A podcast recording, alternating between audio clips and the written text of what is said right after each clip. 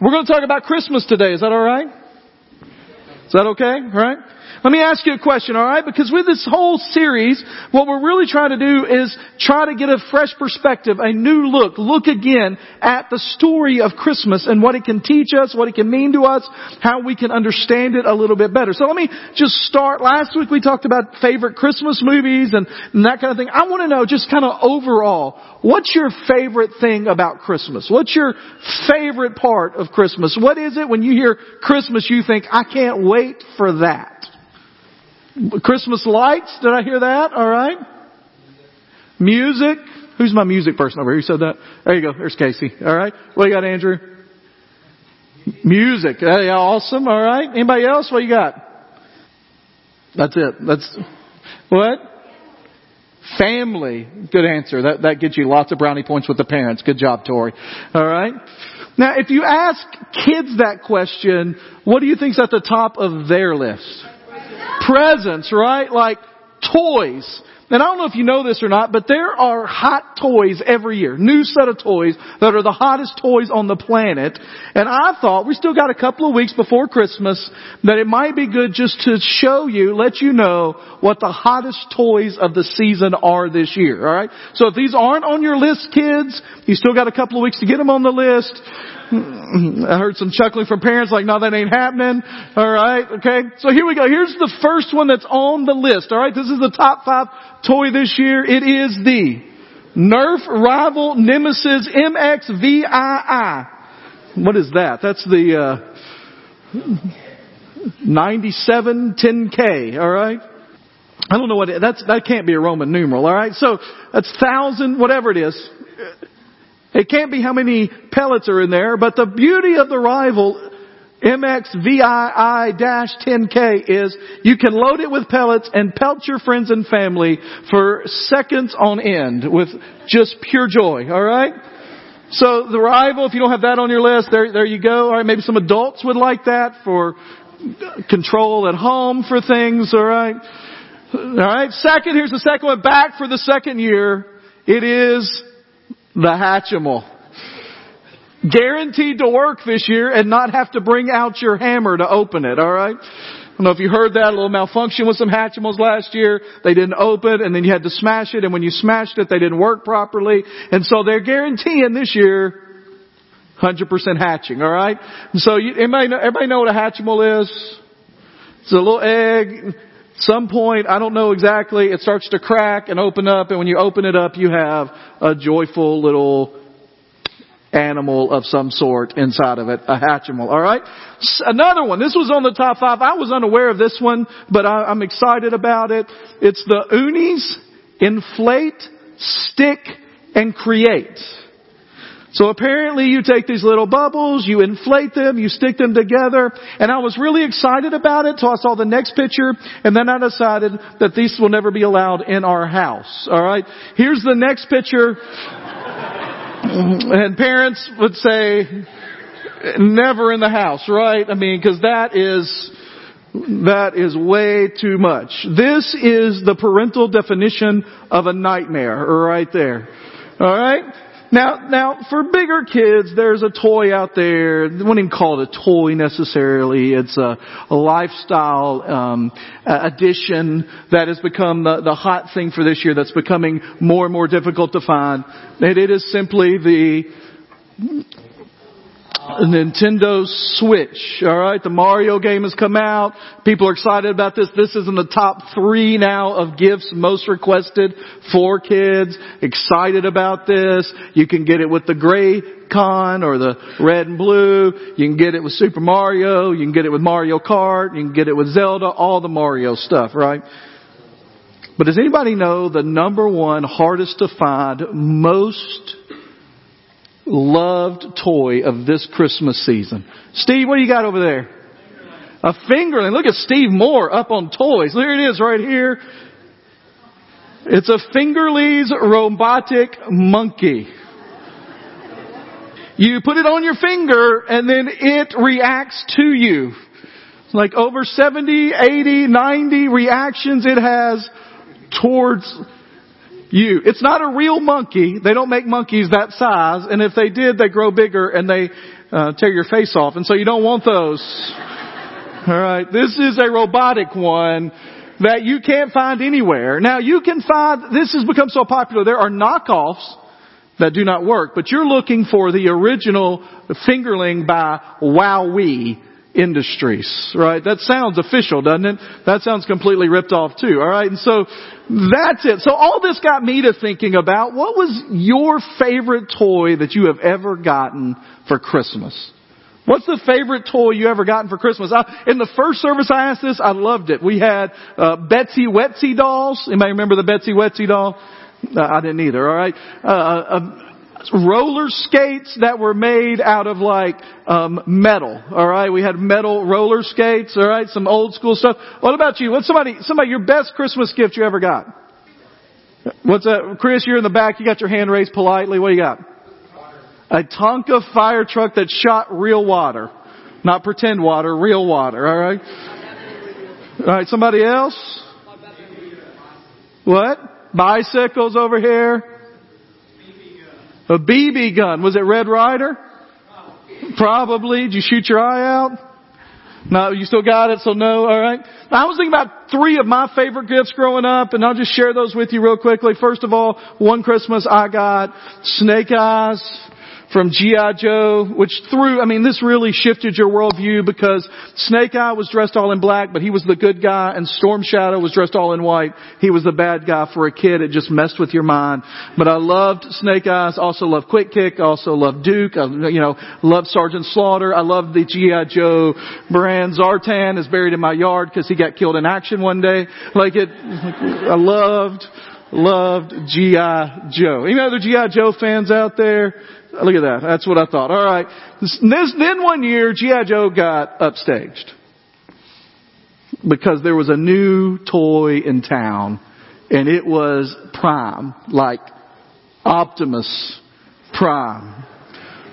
And I got Optimus Prime for Christmas. Greatest thing I could ever imagine. Whole family's coming over. I'm excited to show it off. My dad drove semis for a living for a while, and so I felt like there was a bond between Optimus and myself.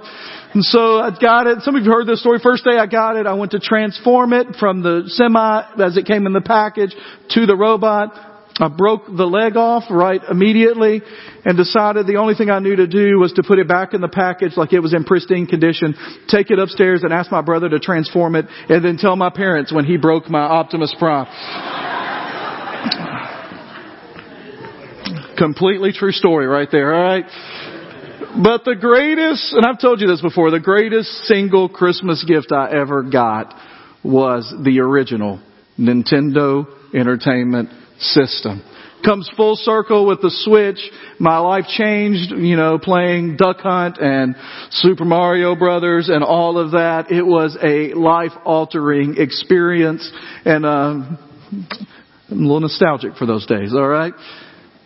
Did you know there's a Toy Hall of Fame? NES has made it into the Toy Hall of Fame. Did you know there's a Toy Hall of Fame? I was looking up some of the things for Toy Hall of Fame and I came across one that I remember vividly. This is pre-video game days and one that I loved as a kid.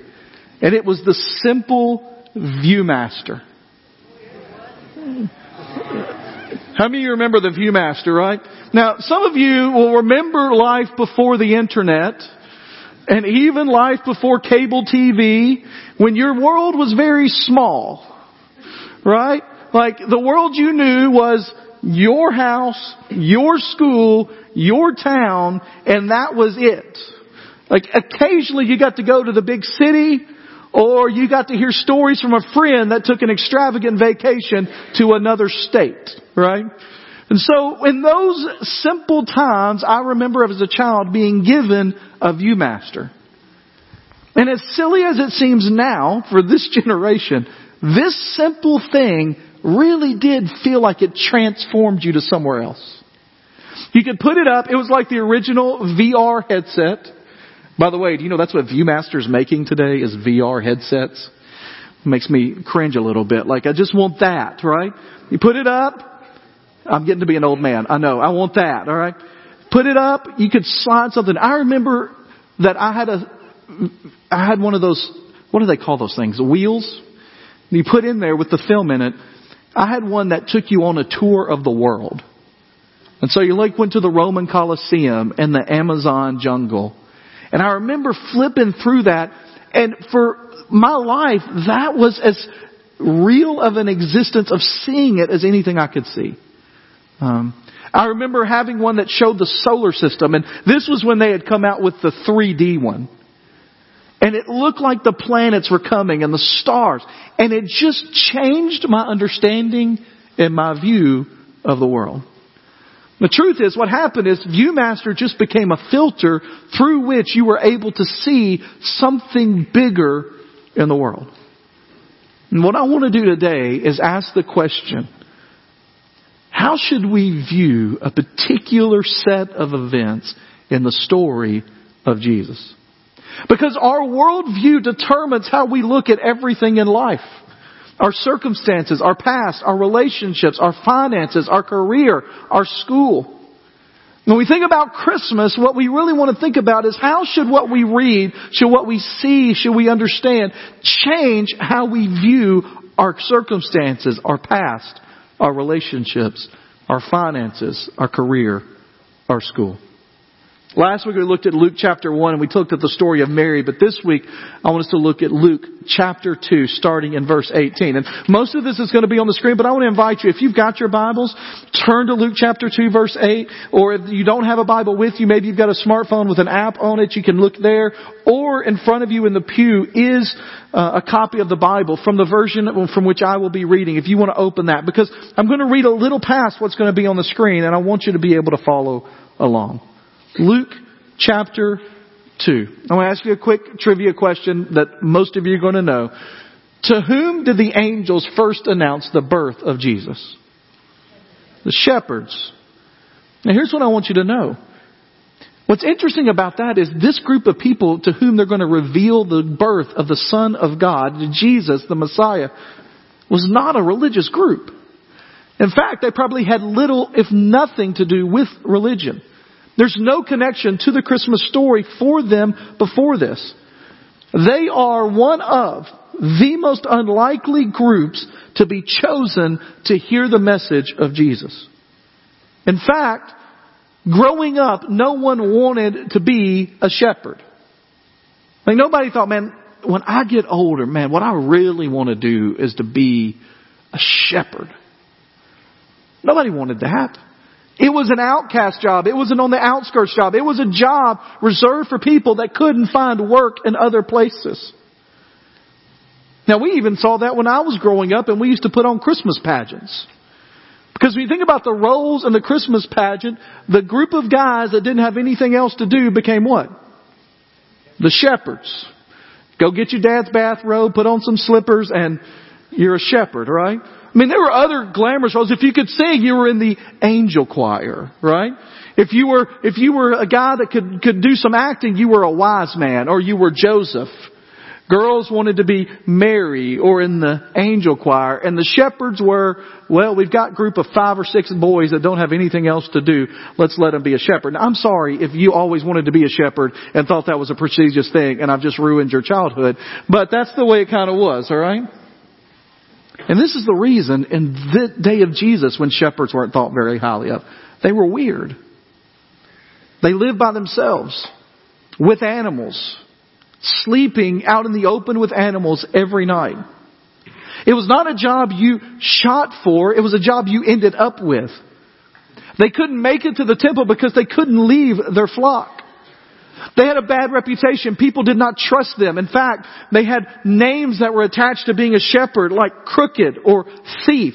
They were suspicious of shepherds. And so if a shepherd walked into town, people clutched their money a little tighter. People moved to the other side of the street. They cast a glance at them of suspicion. They were so, they were thought of so lowly. They weren't even allowed to testify in court because nobody would believe what they said. Luke chapter 2, starting in verse 8. In the same region, shepherds. Now the original audience, when they read this, they were like, why are shepherds in the story? That's not what we expected. In the same region, shepherds were staying out in the fields and keeping watch at night over their flock. Then an angel of the Lord stood before them, and the glory of the Lord shone around them, and they were terrified. Now here's the reason for that. First of all, I want you to notice something. If you just read the scripture as it is stated and not read it through the prism of watching numerous Christmas specials every year. The appearance that we have in this passage and in the original language is that the angel just suddenly stands in the midst of them. Not in the sky flying, like standing there. So I want you to get this picture. These are guys that probably have fire built. They probably got a few guys laying around the fire, probably sleeping. They got some other guys keeping watch over the flock. And as they're kind of out there, their job is twofold. One is they don't let any sheep get away. Two, they don't let anybody or anyone or anything get into the camp. So their two priorities are don't let a sheep run away and don't let a wolf or another human or somebody that's going to steal, don't let them in. And so when they're sitting around the fire having a conversation and they're looking to their left, they're looking to their right, they're talking about something and then they turn around and there's an angel standing in their midst, the first thing they think is, how did he get here? Second thing is, what's he going to do to us?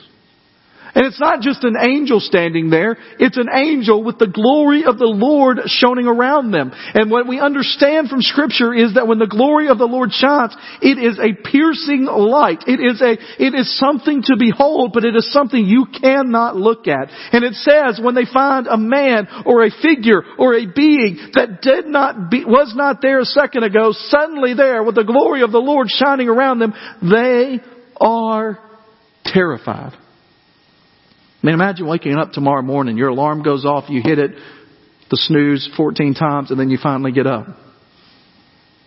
And the moment you stand up and your eyes open, there is a man with the glory of God standing beside your bed. That'd be frightening, right? Like, how did you get here? Imagine you're on a family vacation riding in the car and suddenly in the back seat there appears an angel. Like we just take for granted that they received the angel of the Lord and were excited. This was a what is happening moment. The angel says, don't be afraid because that's the first words of angels always apparently. Do not fear. For look, I proclaim to you good news of great joy that will be for all the people. Today in the city of David, a Savior was born for you who is the Messiah, the Lord. This will be a sign for you. You will find a baby wrapped tightly in cloth and lying in a manger. And suddenly there was a multitude of the heavenly host with the angel praising God and saying, now if one angel scared them, what do you think the multitude suddenly appearing did? Glory to God in the highest heaven and peace on earth to people he favors. Three things I want us to see in this passage, and then I want to relate it to why that's important for us, and then our reaction to it, and then we're done. The first thing we see in this passage is this, that is amazing and a new view of about Jesus that we need to get. They look through the viewmaster of life and see things in a new way, the first thing we see here is that Jesus came in a relative obscurity. It's just fascinating to me. I mean, the angels are kind of a grand entrance, but the angels don't announce it in the middle of Bethlehem. They go to the outskirts of town where nobody will be to a group of people that nobody would trust. It's not just that they were born in a manger, in an inn, in the backwoods of nowhere, in the middle of a country that nobody really thought highly of in that moment. It's that the first announcement comes to a group of people that no one would trust that they were telling the truth. If a shepherd walked up to me, you're not going to believe this, man. The Messiah has been born in a stable, in a manger in Bethlehem. Somebody will look at him and go, boy, I'm going to tell you, y'all really need to check on what you're eating out there around the fire and what's happening, because that's an amazing story you told and cannot be true in the least. Like, I, I want to give you credit. That's creative. And what you just did, that's creative. I don't know if, there's no way it can be true, but it's creative. I can't help but think when I think about the birth of Jesus and the announcement of Jesus' birth to the shepherds. The number of people that were right next to him or in a couple of minutes walk from him that never realized he was there. Because he came in obscurity. And it's not just that he was born in a stable manger around animals with his mom and dad, as we talked about last week, that have been ostracized from their family. It's that he lived in obscurity. I mean, think about it. The Bible tells us about the birth here, and it tells us about one event when he was 12 years old, and that's all we know about Jesus for the first 30 years of his life. He lived 30 years without anybody knowing who he is, except his mom and dad, a few shepherds on the front end, and some kings from the east. It's not just that he was born in a manger and that the first people he told were people they wouldn't trust. I mean, think about the fact that some of you know this from studying the Bible, from hearing the story. What's the first trip he takes as a child is his mom and dad flee to Egypt to escape Herod and he lives as a refugee in Egypt for a while. He came in relative obscurity. I heard a story this week about a a little boy that was looking at a picture someone had painted of that famous scripture in Revelation where it says that Jesus stands at the door and knocks. And the picture is of a house, and on one side is Jesus, and maybe you've seen a picture like this, just like his, his hand has just gently knocked on the door, and on the inside is a family that is, looks like they are completely unaware of what's happening. And the little boy looked at his dad and said, Dad, why aren't they opening the door for him? And they said, I don't know, son. That's a good question. I don't know why they're not opening the door. And the son said, maybe it's because all the things that are happening inside are preventing them from being able to hear that Jesus wants to come in. You think about the clamor and the noise of Bethlehem that day. You think about the clamor and the noise of our lives and how many times we refuse to hear that Jesus has a desire for our lives, a direction for us because we can't hear him knocking.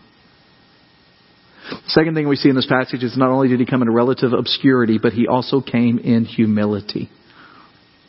Now, where do we get that? Well, we get that from this story in particular in verse 11 and 12. So in verse 11, they announce this great thing. Today in the city of David, a Savior was born for you who is the Messiah. And I am sure that the people, the shepherds were like, that's cool for you to let us know. That's awesome for us to know. But where is he? I mean, how are we going to know this? And this is what they're told. And I can guarantee that the shepherds did not imagine what was about to be said to them. We become so used to it, so common through it, we think, man, this is the way it happened. But for them, they would have never imagined the Savior of the world, the Messiah of His people, to be wrapped in a cloth and lying in a feeding trough. In fact, the scripture tells us that they, there was no room for them in the inn. Well, the inn in that day, I know sometimes when we think of inn, we think of a little less nice hotel. But in that day, an inn was basically an open courtyard surrounded by stalls. They didn't have a building they could go into. They didn't even have room in the inn, which was the open courtyard surrounded by stalls. They had to go to a place where it was outside the inn. And when she has her baby, they use this cloth that was to be used for things not like wrapping a baby, but for cleaning and removing stuff and wraps their baby and lays him in the feeding trough of the animals. Part of the reason the shepherds were untrusted and weren't allowed to be part of the society is because they spent so much time around animals and the dirt and the grime and the amount of unclean living that comes from that. And yet they hear that the Savior of the world is lied in a manger, a feeding trough right next to all that stuff. He came in humility. And then the last thing we see in this passage is he came to the unworthy.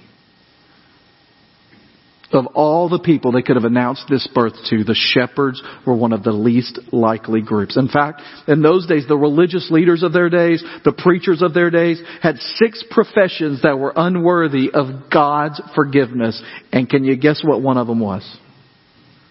Shepherds. Unworthy. My guess is when they came to the shepherds and they say, hey, we want you to know there's a Savior born, he's in the city of David, he's in a manger, that the first thought the shepherds were like, well man, we're gonna go, but they're gonna be like tons of people there, because if they've told us, they've told everybody.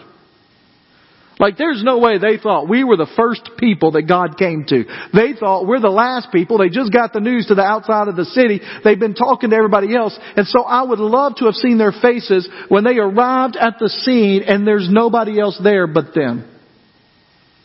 Jesus came to them not because they were worthy, but because they were loved. One of the things that we need to hear again and again and again is God comes to us and offers us salvation not because we're worthy, but because we're loved. So three things. He came in obscurity, He came in humility, and He came to the unworthy. And we need that because we need a Savior who can identify with us. Only when He can identify with us can He do something about our situation. And the scripture makes it clear for those first 30 years of His life, He was completely a human being, completely God, completely human. He understood what it meant to learn how to walk. He understood what it meant to get hurt. He understood what it meant to have your heart broken. He understood what it meant to build relationships, to be betrayed, to have His life lived as a human being. And only when we have a Savior who can identify us can He do something about the condition in which we find ourselves. Hebrews tells us that we have a high priest who is not unsympathetic. He is completely sympathetic with us because of the fact that he has lived our lives, been tempted in every way we have, and yet resisted. We have a Savior who understands us. In political races, there is always a race to be the man or the woman that is the candidate of the common man. Usually it's among billionaire politicians trying to tell people that make $35,000 a year, I understand who you are. I mean, just think about the last election we had, alright? Whichever side you're on, you had Hillary Clinton, part of the Clinton family, that has made millions of dollars on politics and has been a part of politics since the mid 90s. Major national level politics.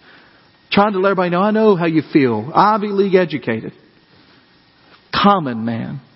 On the other side, you had Donald Trump, who famously said, I'm just like everybody else. I had to do it all on my own. I only got a million dollar loan from my dad to start. Right? I was like, I don't know how many people out there that I know have gotten a million dollars from their dad to start. Right? Eli, you're not getting a million dollars to start anything, alright? I don't have it to give because I'm a common, like, listen, right? We, common man doesn't have a million dollars to go, here son, take it, do what you want to do. But here's the thing about Jesus. Born in a manger, lived 30 years in obscurity, understands what it means to be human. He is a common man. With completely uncommon humility and love. We need a Savior who would humble himself all the way to the cross. Because we need a Savior who is for us, the unworthy. And what the story of Christmas reminds us of is there was nothing that would stand in the way of him humbling himself even to death on a cross. And so when we hear this story again, we ask the question, how do we respond? That our Savior loved us, cared for us all the way. How do we respond? Well, this won't be on the screen, but if you can look at verse 15, chapter 2, verse 15 in your Bibles, listen to the rest of the story. When the angels had left and returned to heaven, the shepherds said to one another, let's go straight to Bethlehem and see what has happened, which the Lord has made known to us. They hurried off. I love that. They hurried off. All indications are they didn't take their flock with them because that would have caused a little bit of a disturbance carrying a flock into town. So they leave their flocks. They say, we don't care. This was the, what we got to do. They go to the baby who was lying in the manger. And after seeing them, they reported the message they were told about the child. And all who heard it were amazed at what the shepherd said to them. Mary was treasuring up all these things in her heart and meditating on it. The shepherds returned, glorifying and praising God for all the things they had seen and heard, which were just as they had been told. What's our reaction to this? Two things. Same thing the shepherds did. First of all, we look upon the story, we look upon our Savior, and we think about God, and we stand completely in awe. Now, all shows itself in a couple of ways. First of all is in fear, and they were in awe of the message that came from the angels, but they are in awe and joy in the message that comes through the Savior. One of the things that I do regret about some of the modern technologies that we have is that it seems to have stripped us of the ability to have genuine awe. We think we got everything figured out. And as ridiculous as it sounds, that little plastic Viewmaster for me transported me to places where I saw God's creation up close and personal and instilled in me a sense of awe. Something we desperately need. We need to be someone who looks upon Christmas and is overwhelmed with awe. I think about this this week when I saw a picture, a famous picture that many of you may not have seen, and we're going to wait a minute to put it up because I want to give you the background of it, and then I'll show it to you in just a second. But it's a picture that has to do with Andre the Giant. How many of you know who Andre the Giant is? All right, so either as a wrestler or the Princess Bride, he famously had a big role in that. All right, he was a huge human being. He's a popular wrestler, and as his name implies, he was a giant. He was over seven feet, four inches tall, and weighed way over 300 pounds. How'd you like to face him in a wrestling ring, right? Everywhere he went, people stopped and looked up at him as amazement. That wasn't unusual. They'd never seen anything like it before. When he walked through a place, people stopped and looked. But there was one time when there was an interaction captured by a photographer that illustrates the reaction that the shepherds had that night. One day as Andre the Giant was walking through an airport, a little boy comes up to him. And the little boy had never seen anyone that big before. And as he walked up to Andre, they both stopped and Andre looked down and the little boy looked up. It's an amazing scene. And fortunately for us, someone was there to capture it. And here it is. Now you can tell this was taken recently because of the clothing attire of the young boy and everybody at the airport in suit and tie, alright? But man, I love this picture. Look at the expression on that boy's face. It's just joy and wonder and awestruck, right? Looking up like, how in the world is that happening? But one of my favorite parts of this picture is not the boy's expression it's Andre's. Now here's the thing about it. Andre the Giant walked through airports, as I said, all the time, and people saw him and looked at him like this all the time. Susan has a brother that is six seven, a big guy, and when we go into places, people don't look at me. They look at him. He's impressive looking. He's tall. Now when I think about Andre the Giant, he was as, he is tall as much taller than Steve as Steve is to me. And so you can imagine everywhere he went, he got this. And he's on his way to catch a plane. And what I love about this picture is the smile on his face that he's excited that this little boy sees him. It's a smile of grace and understanding. And the reason I like this is because the little boy's face is how we ought to interact with God on a daily basis, especially in light of the story of Christmas. And Andre's face is, I believe, a shadow of the way God receives our all. Always joyful, always loving. I think about that passage, Zephaniah, that talks about that our God sings over us, that He delights in our love. He sings over us with singing, rejoices over us. This Christmas, take some time to be in awe. And then the second thing is the way we respond is through devotion. Just devotion. Doing what God calls us to do. One of the things that I love about the story of the Phillips family that you heard from earlier today is that there was no reason in the world that they needed to leave the position they were in. He was in a great position in a great church doing what God had called him to do, and that church had never sent out a missionary with the North American Mission Board to plant a church like Chris. In fact, Chris told me that when he walked into the pastor's office, I know the pastor, the pastor said, I think you ought to reconsider. We can find for you something for you to do here. He said, do you really think that you need to go or you want to go? And Chris said, it's not a question of whether we want to go. It's the reality that this is what God has called us to do. One of the things I love about the offering we're about to give is that we support people internationally, here at home, around the world that are just doing what God's called them to do. The all of their lives of what Christ has done for them has led them to devote their lives to telling others about Him. We get to be a part of that. But my question for you today is, is there an area of your life that God is calling you to devote to Him that you have not devoted to Him? that you're not allowing to happen? And would you be willing today to do that? Let's pray together.